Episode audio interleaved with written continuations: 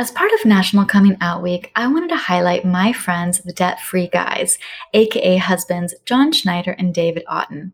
In this episode, we explore how they got into debt trying to keep up with others and get validation, as well as the financial challenges that LGBTQ community face and why. We also discuss shocking statistics around mental health in the gay and trans community, and why now reaching out is more important than ever. The Mental Health and Wealth Show, the Mental Health and Wealth Show, the Mental Health and Wealth Show. Thank you so much for listening to the Mental Health and Wealth Show. This is host Melanie Lockert. And first of all, I want to acknowledge that you are brave and amazing for being here.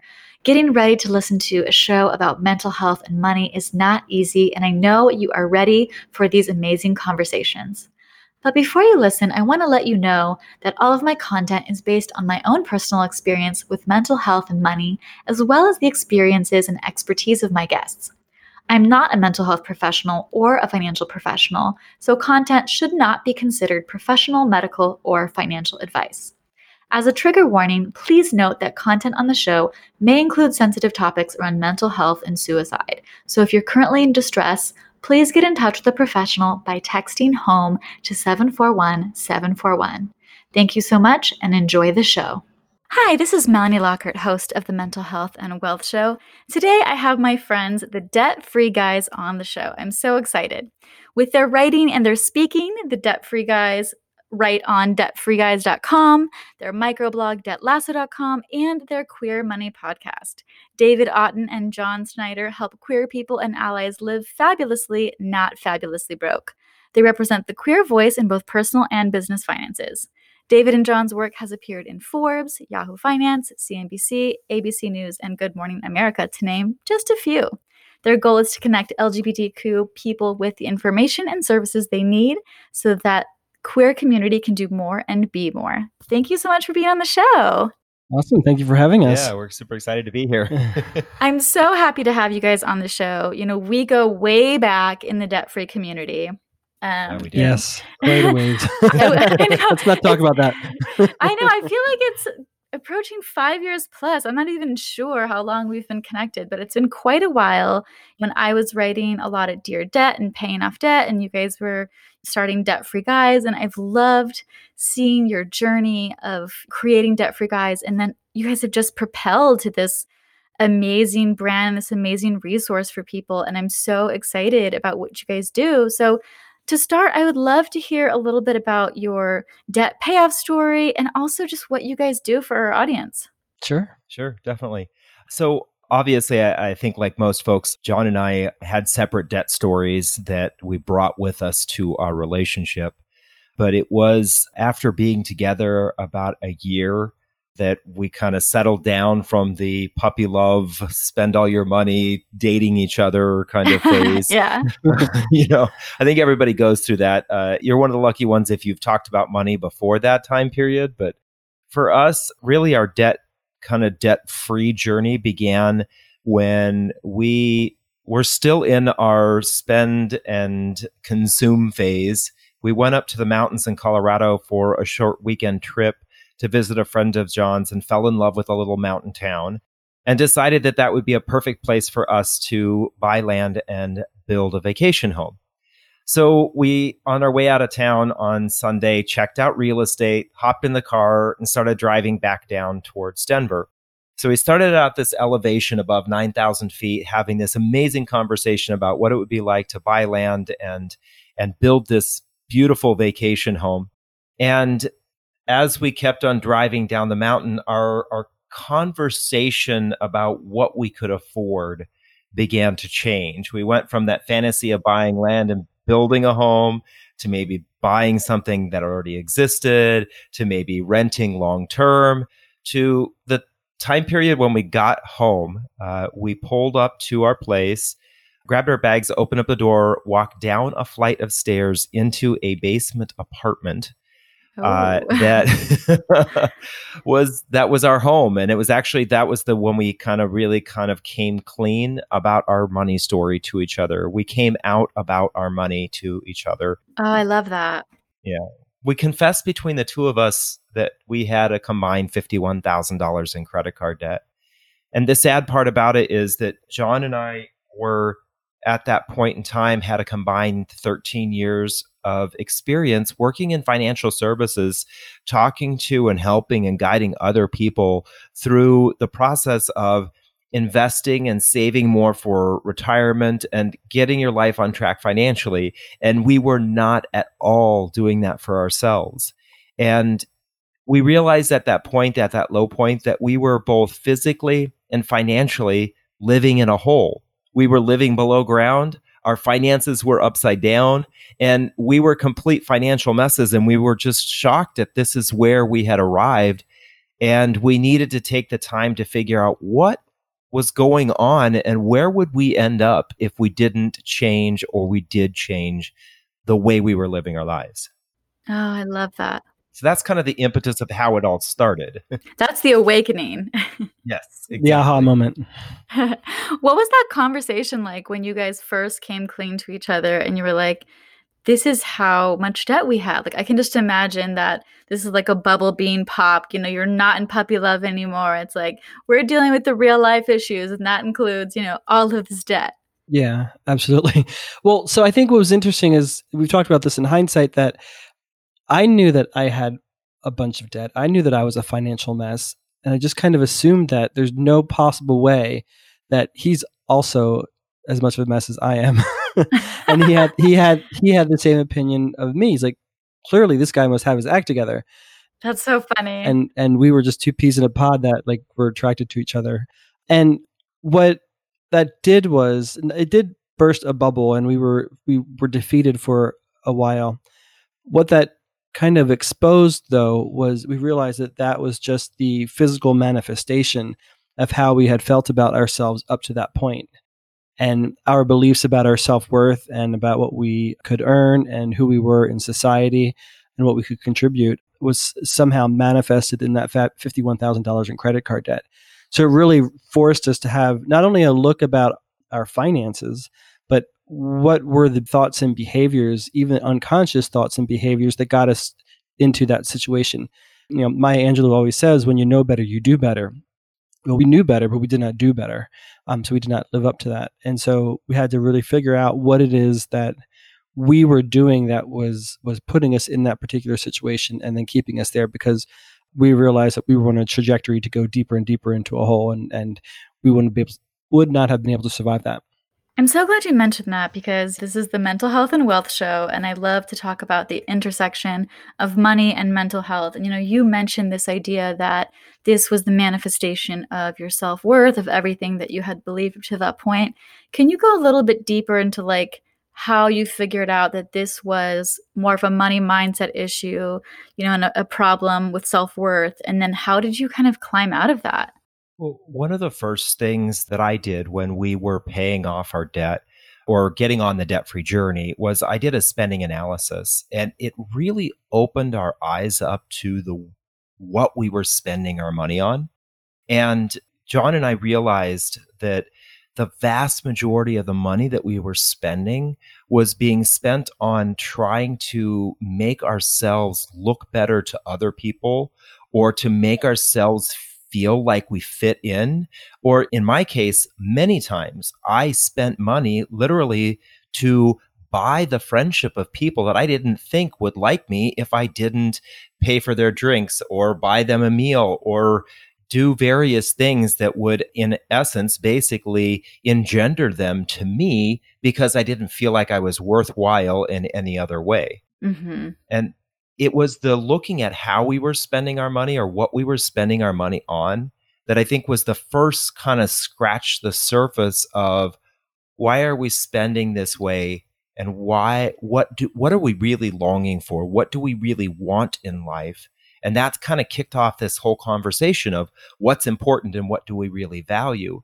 And when we realize that our values or what we really thought we valued or wanted to value didn't match up with our spending, and that our spending was based on this kind of superficial value, we started to uh, unearth some of the feelings around why we were spending that way. Why did we feel this com- compelled to to seek the validation of everyone else rather than the validation of ourselves? That's so interesting. And, you know, I know you've mentioned that part of your debt story is coming up with this money to live a specific lifestyle that you saw in the gay community. And I'm curious how, quote, gay culture affected your finances and if there if you think there was this desire to fit in regardless of cost. It sounds like you kind of mentioned that, but I'd love for you to kind of go a little deeper and talk about, you know, what was this compulsion to spend money? What is this thing that you have to fit in? And do you think it has to deal with that if you're coming out, you know, you're already kind of something different than quote everybody else and there's this desire to fit in, like what's the nexus of all of that? Yeah, I, I think there's there are a lot of things converging in, in one spot. For David and, and me particularly, um, we came from times and places when it wasn't okay to be gay. And while LGBTQ acceptance is better than it ever has been before, it's still got a long way to go in parts of the country and it, for particular individuals in our community. We're not anywhere close to where we need to get.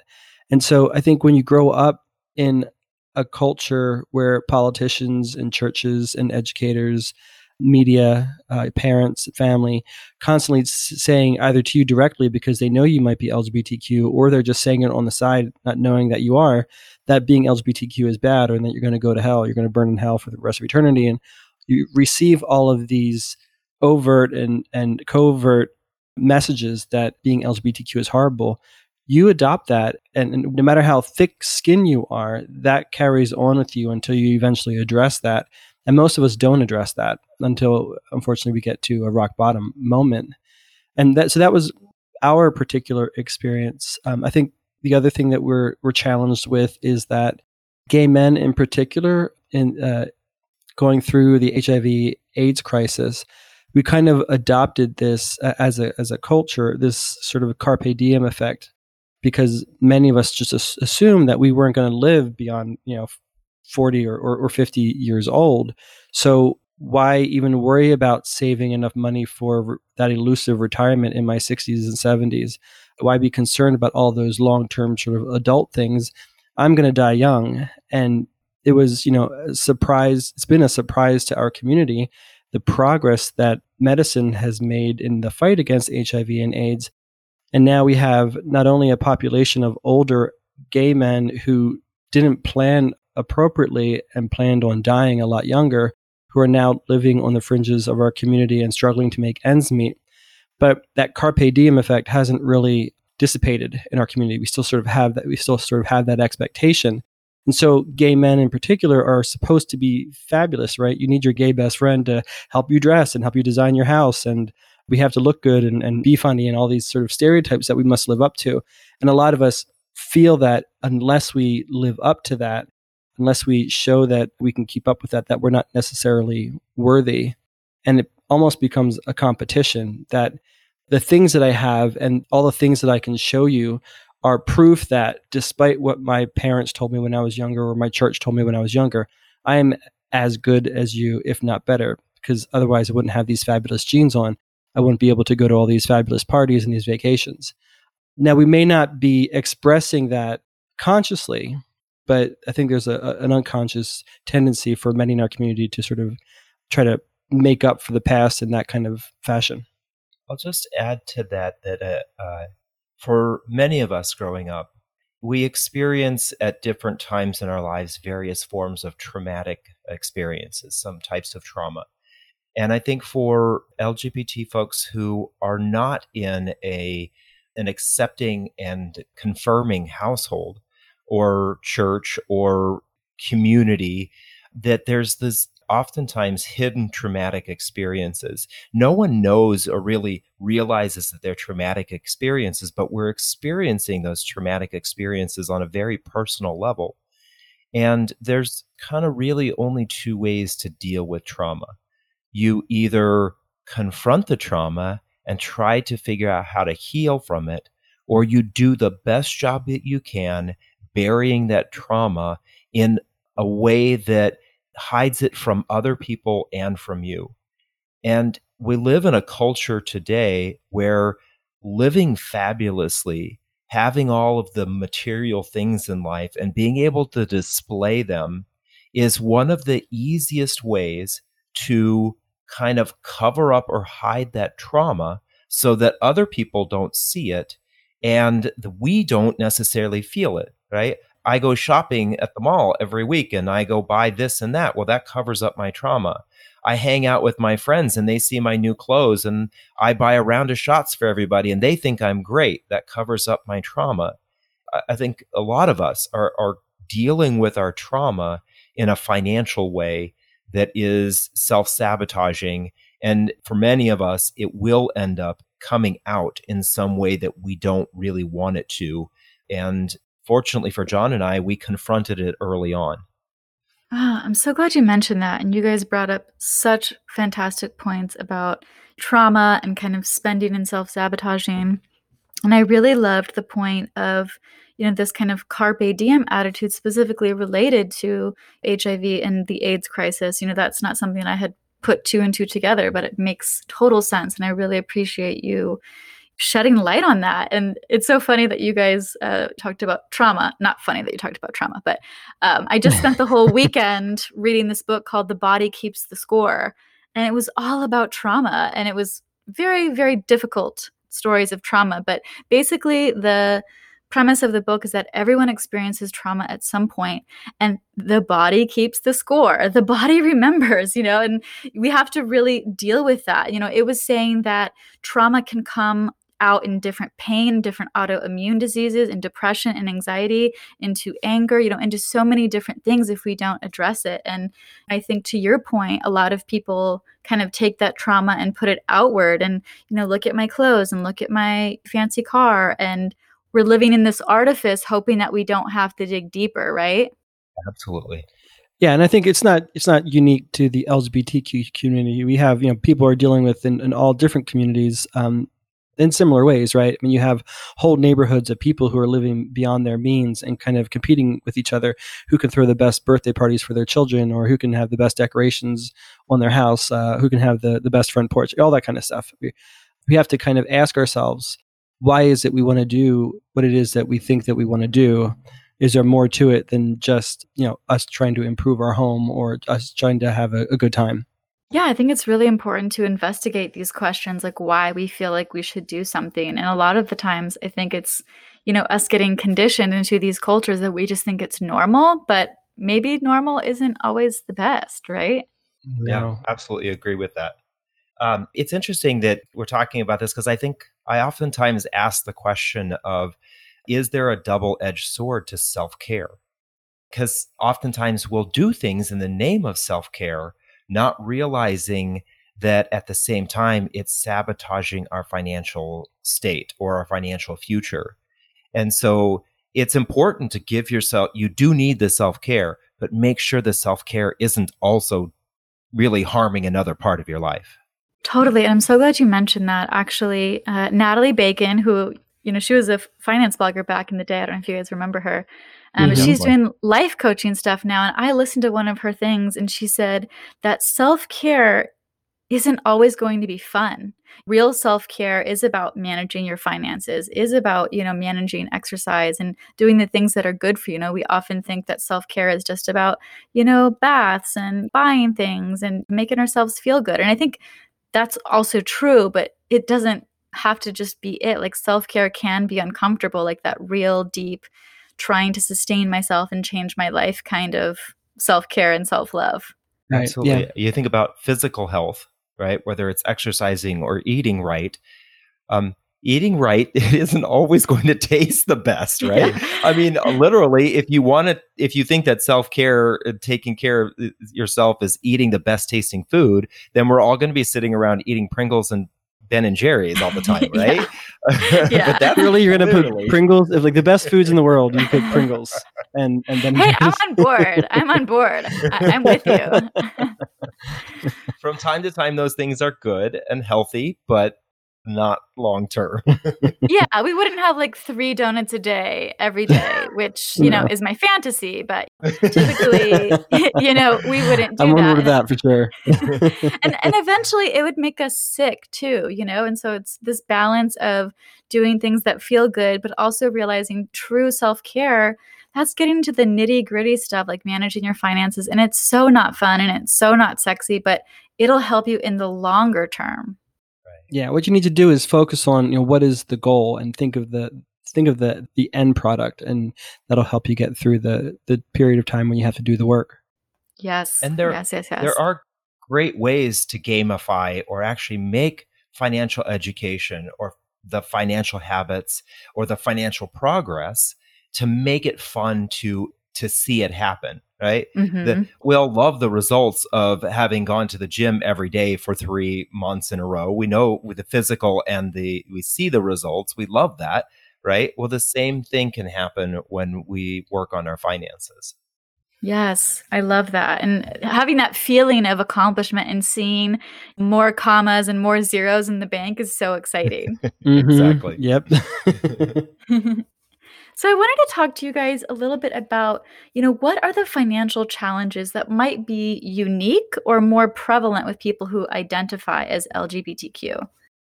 Sure. Well, I mean, there's unfortunately there's a, a litany of of challenges for our community. Um, I think the first one that comes to mind is that 40% of uh, homeless youth identify as LGBTQ. So whether they're leaving because they've been kicked out of their parents' home or they're leaving for their own safety, they're starting life behind um, with a bigger challenge than many of us did. Because at the very least, we had the emotional support of our family as we were trying to get into adulthood and to try to navigate adulting, um, whereas they don't have that option. And that hinders many aspects of their lives, especially their finances. In addition to that, there's similar to the, the gender pay gap, there's a sexual orientation and gender identity pay gap. Mm. Um, and simply LGBTQ people are just are just paid less. We seek um, lower paying careers, and we are simply just paid less, and we don't aspire to or get those higher positions.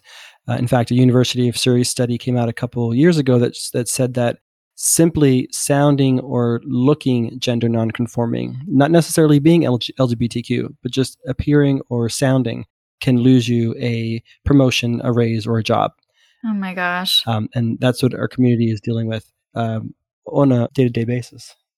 I'll add to that that some of the behavior can actually, or the limitations can come from inside of us because of outward pressures. So, for example, if you, uh, it was only this year that the Supreme Court basically said that an individual cannot be fired because of their sexual orientation or gender identity.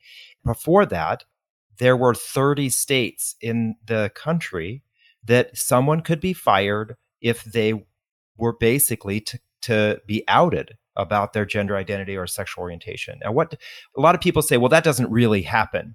Well, you're right. It may not be that overt, but when you work at a company where you know a leader is known to be or have made jokes or outright comments about someone's gender identity or sexual orientation, you may limit your upward trajectory because you don't want to be outed, right? We know that the higher someone climbs in the corporate ladder, when you become a manager, when you become a director, when you become a, v, uh, a VP or a VP, as you go up the ladder, your company and your colleagues want to know more and more about you.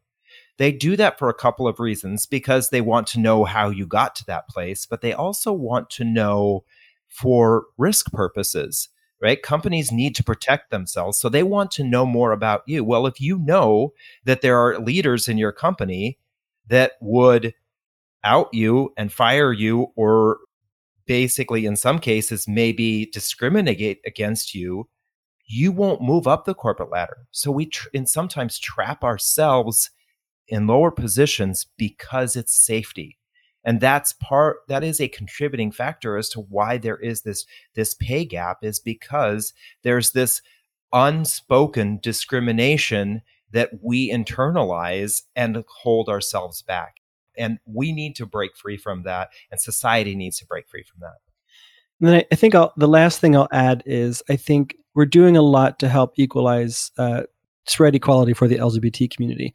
But unfortunately, I think transgender people in our community are, aren't making as much progress as maybe the other letters of, of the alphabet.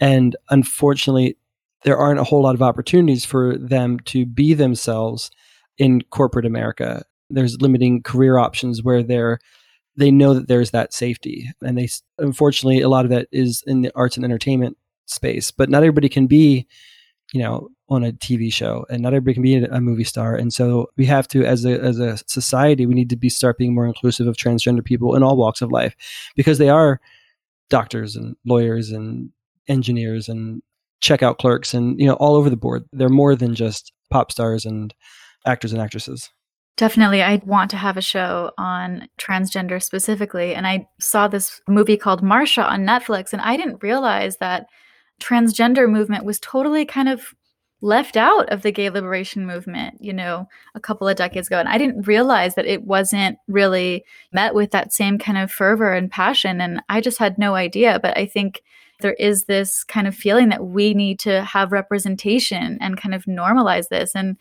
as you guys mentioned, there's this need for secrecy because secrecy means safety. And I can't imagine whatever you identify with having to live in that secrecy all the time. I mean, if you cannot mm-hmm. be yourself, then that's already traumatic. If you if you show up every day and you have to just, you know, hide into a box and perform a certain way even if it's against who you really are.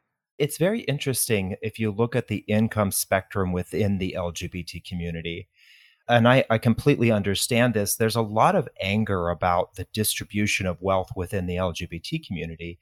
And when you look at it, the individuals who are traditionally making the most money are individuals who are and have been able to be as normalized, gender conforming as possible. Right? And mm-hmm. that's because that's what society, that's what corporate America has has required of us for such a long time period. So it was it has been easier for folks like that to basically move up the corporate ladder or make those movements towards uh, making bigger paychecks. And it's very difficult because that means that the individuals who are outside of the norm or gender conforming that they are getting left behind. And it's you're really talking about a lot of that is a safety thing, right? It is a safety thing. The reason why ones are successful is because they were, it was easier for them to find safety because of who they were. Those who is less easy to find safety because of who they are and how they they present themselves are getting left behind. And we need to figure out how to end that. I think there's a lot more movement and progress that we need to make in this realm particularly and thank you for shedding further light on you know kind of this income gap and kind of the wage disparities even among lgbtq community and you know I, it just comes back to this idea of safety and we're you know we're talking about financial challenges and i just keep thinking of Maslow's hierarchy of needs. You know, there's that first kind of rung of just like you have to have your necessities taken care of. And if you're wondering, do I have, you know, a place to sleep tonight because I'm a homeless youth because my parents kicked me out? I mean, of course, you're not going to be able to even think about how to manage money or get money. And if you feel like you have to constantly live this secret life, you're not going to be living to your full potential. And so that's such a um, important connection that you guys discussed about financial challenges relating to this feeling of safety and also what's accepted in current society and in the workforce. And, you know, aside from financial challenges, I also wanted to talk about mental health challenges. I know mental health is a huge issue in the LGBTQ community. Info from um, that I found from the Human Rights Campaign stated that LGBTQ people are more likely to have mental health and substance abuse issues. Plus, a whopping 40% of transgender adults have attempted suicide during their lifetime, compared to 5% of the general population. From your perspective, what are some of the contributing factors? I know we've discussed a lot already, but if you have anything else to add, I'd love to hear more. I guess I have to kind of kind of go back to the whole idea of past traumas in your life and although uh, we're very grateful that things are changing, societal norms are changing around gender identity and sexual orientation, there are still every day people who deal with those kinds of traumatic experiences. And one of the the unfortunate things is that a lot of the traumatic experiences that LGBT folks have are rooted in and based in their identity. it's not something they can change. You can't change your identity, right? And so when you have all of these pressures coming from whether it's family or church or politics or classmates, whoever it is, you have those experiences, and those experiences build up a an identity that is kind of masked in all of this these unwanted feelings. And those unwanted feelings unless you're a really strong person or find the right support system then those experiences are going to come back to life in some other manner.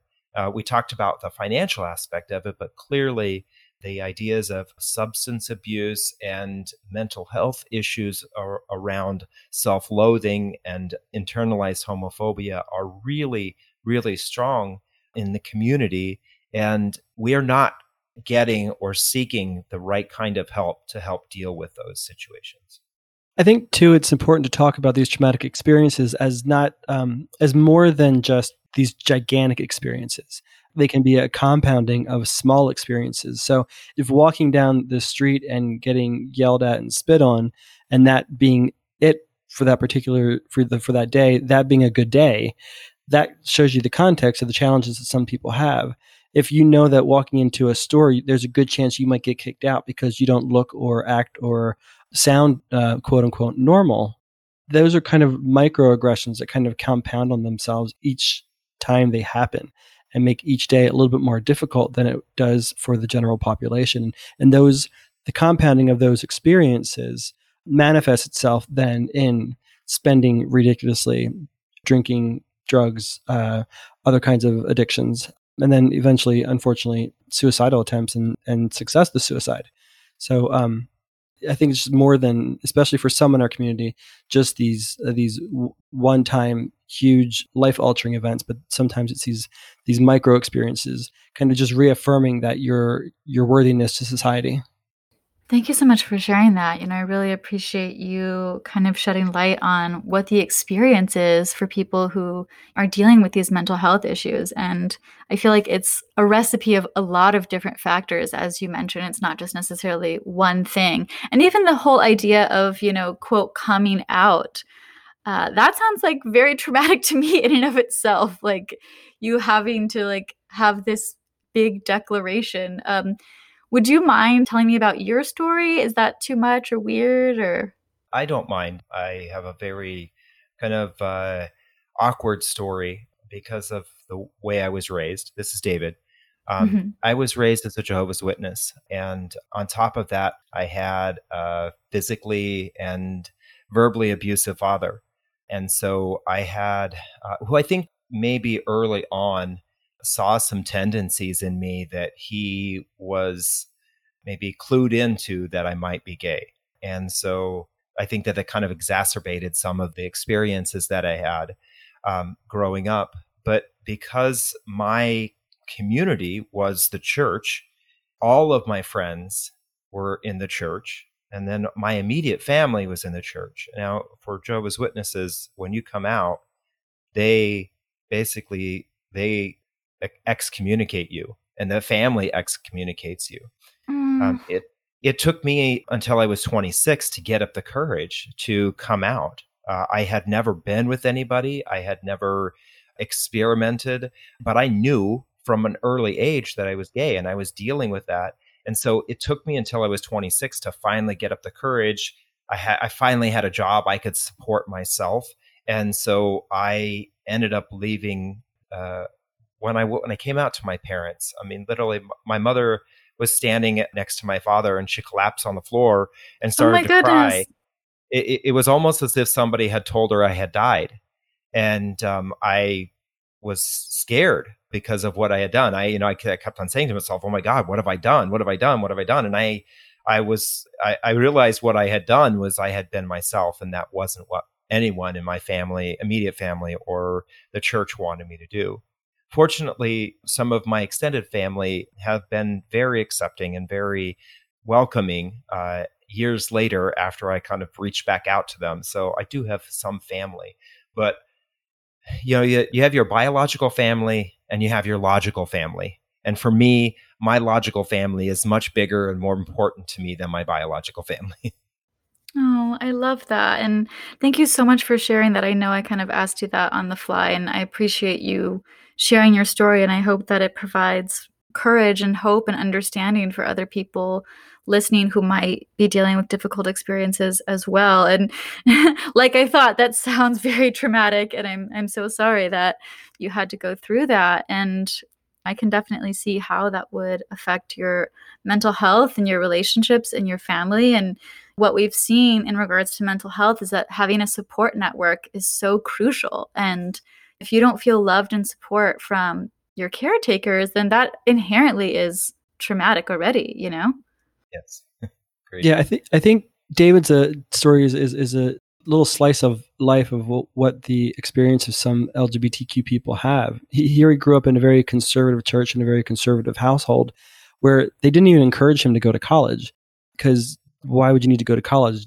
The Lord is going to take care of you. You don't, everything's going to be taken care of for you. So here he was, comes out at 26 years old. Luckily, he had a job, but he knew he was going to lose all of his familial support system and all of his friends, all the friends he had up until that point. Um, mm.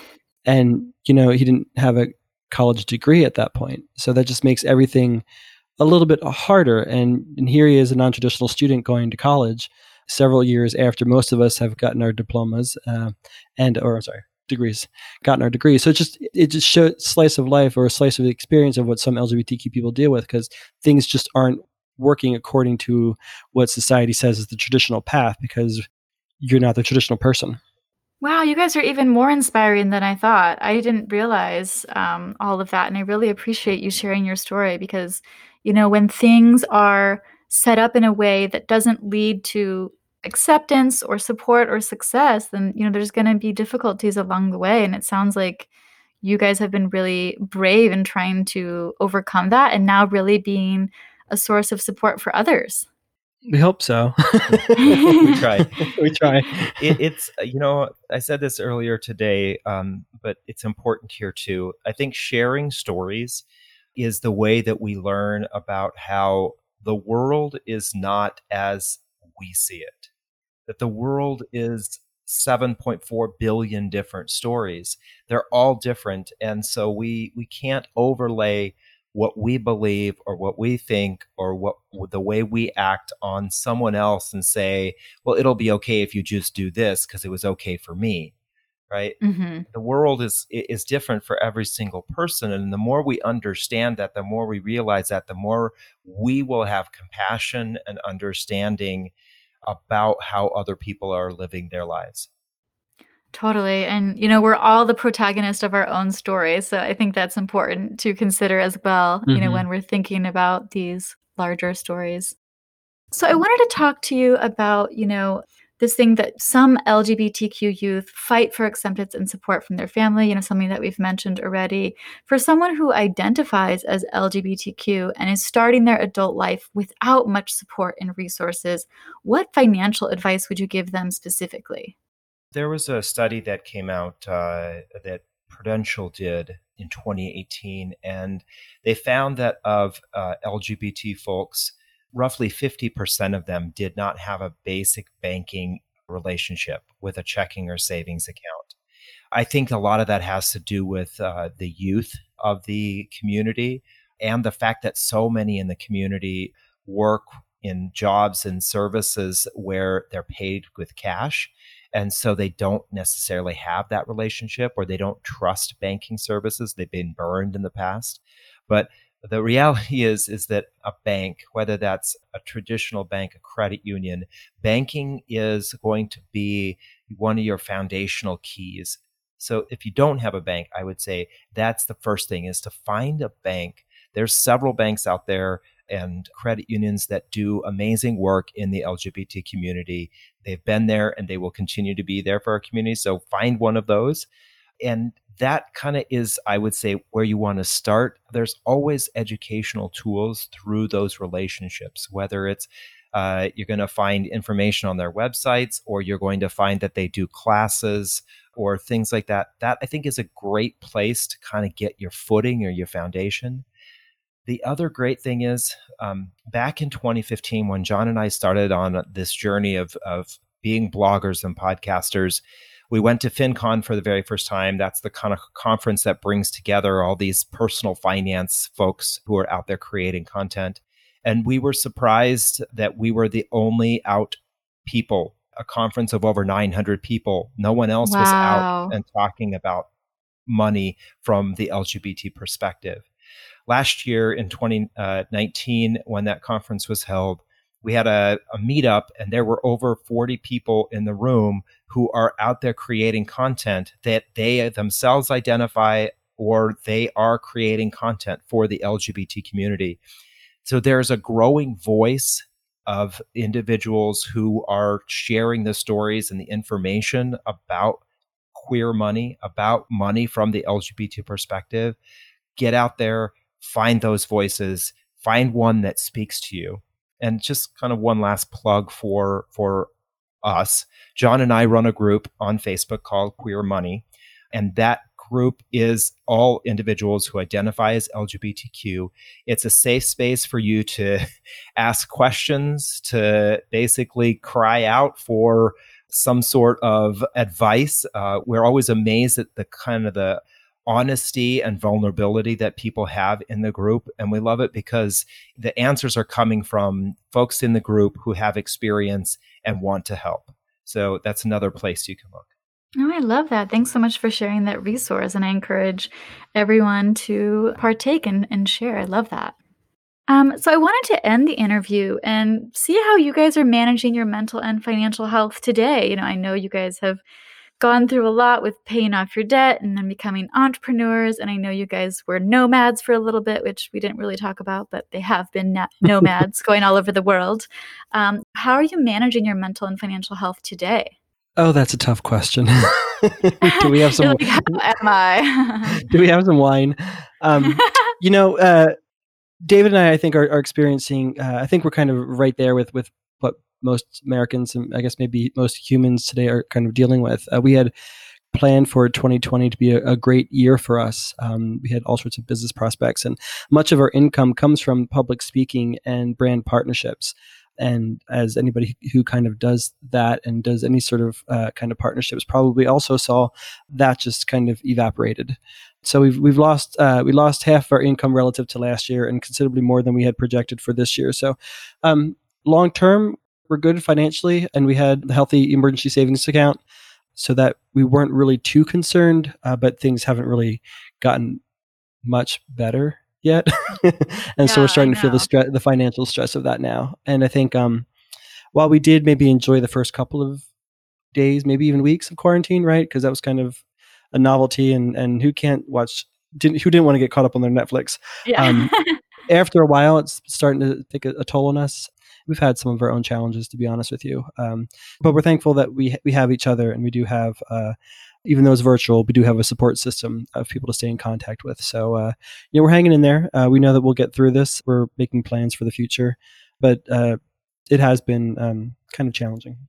Thanks for mentioning that. I mean, I'm feeling, you know, similarly with my business. I've definitely had, you know, fewer assignments and less income over the past three months. I felt like the first three months I was kind of hanging in there more. And then just the past three months, it's just been going down and it's so scary because it just feels so uncertain and you know i think a lot of us had this idea that it was going to be over by now or it was going to be over in some kind of tangible knowable time and now it's just like question mark question mark question mark and i think it's so yeah. easy to go insane with all of the question marks and i feel you it's like getting stuffy just to be in the house all day and try to take walks and get out just even if it's for 20 minutes and try to find something novel to do because yeah these these are hard times i would agree i, I think one of the uh, I will say I'm lucky to have the man I'm with. I love John, and I'm glad that uh, I have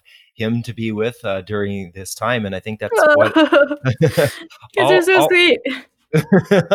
I think all of us. That's you know what we we need. We reach out for those relationships. Maybe you can't physically touch them, but reach out for those relationships of people that you would want to be reaching back to you right? And Mhm. uh and that sometimes that's all it is is a you know a text that says hey how's it going? I hope you're doing okay.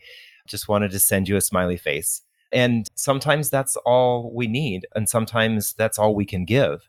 And so i think that you know that's we're whether we like it or not we're all in this and we're in it together all right and we'll try to behave the best we can yeah. On our best behavior. he says with horns coming out of his head. Ah, well, thank you guys so much for coming on the show. This has been such a great interview.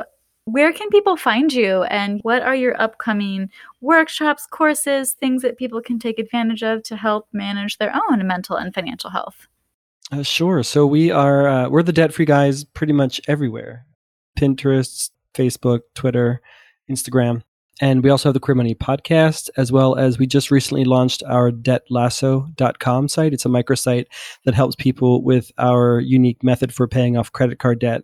And then we have our credit card payoff course, which uh, elaborates on that five step process to pay off credit card debt and is a comprehensive strategy that so far the last 18 months have helped people pay off over $400,000 in credit card debt. Oh So my gosh. excited about that.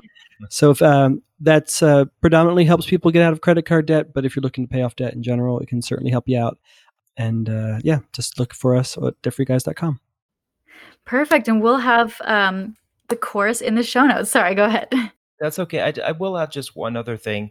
Um, when it comes to mental health, one of the things that John and I have found has really helped us is to have a um, a system or a group of habits that help train our brain or bring us back to places that are important for us to be in. And we have created something called the Fabulous Life Combo. And basically, it's it's some tools that we use on a regular basis that not only help us with making sure we're not spending more money than we make, because that causes mental anguish and financial anguish, but also helps us kind of map out and continue to march towards what we really want in life. And that's something that we make available for free to your listeners if they want. And that's something that we have available for free on our website. Just this combo pack of simple tools that you can use to give yourself that boost or to sometimes uh, to be able to rant on the paper about how you're feeling and it's really good to have those kind of uh, those things that help you maintain your sanity sometimes So important. Yes. Thank you so much for sharing. And we will have all of this in the show notes. Awesome. Perfect. Thank you so much. Thank, Thank you. you. We appreciate it. Thank you so much for listening to the Mental Health and Wealth Show. If you like what you heard today, please subscribe and leave a review. If you want to suggest a topic or simply say hello, you can reach me at mentalhealthandwealthshow at gmail.com. You can check out the rest of our content at mentalhealthandwealth.com. And lastly, I want to remind you to do something for yourself to take care of your mental health and wealth.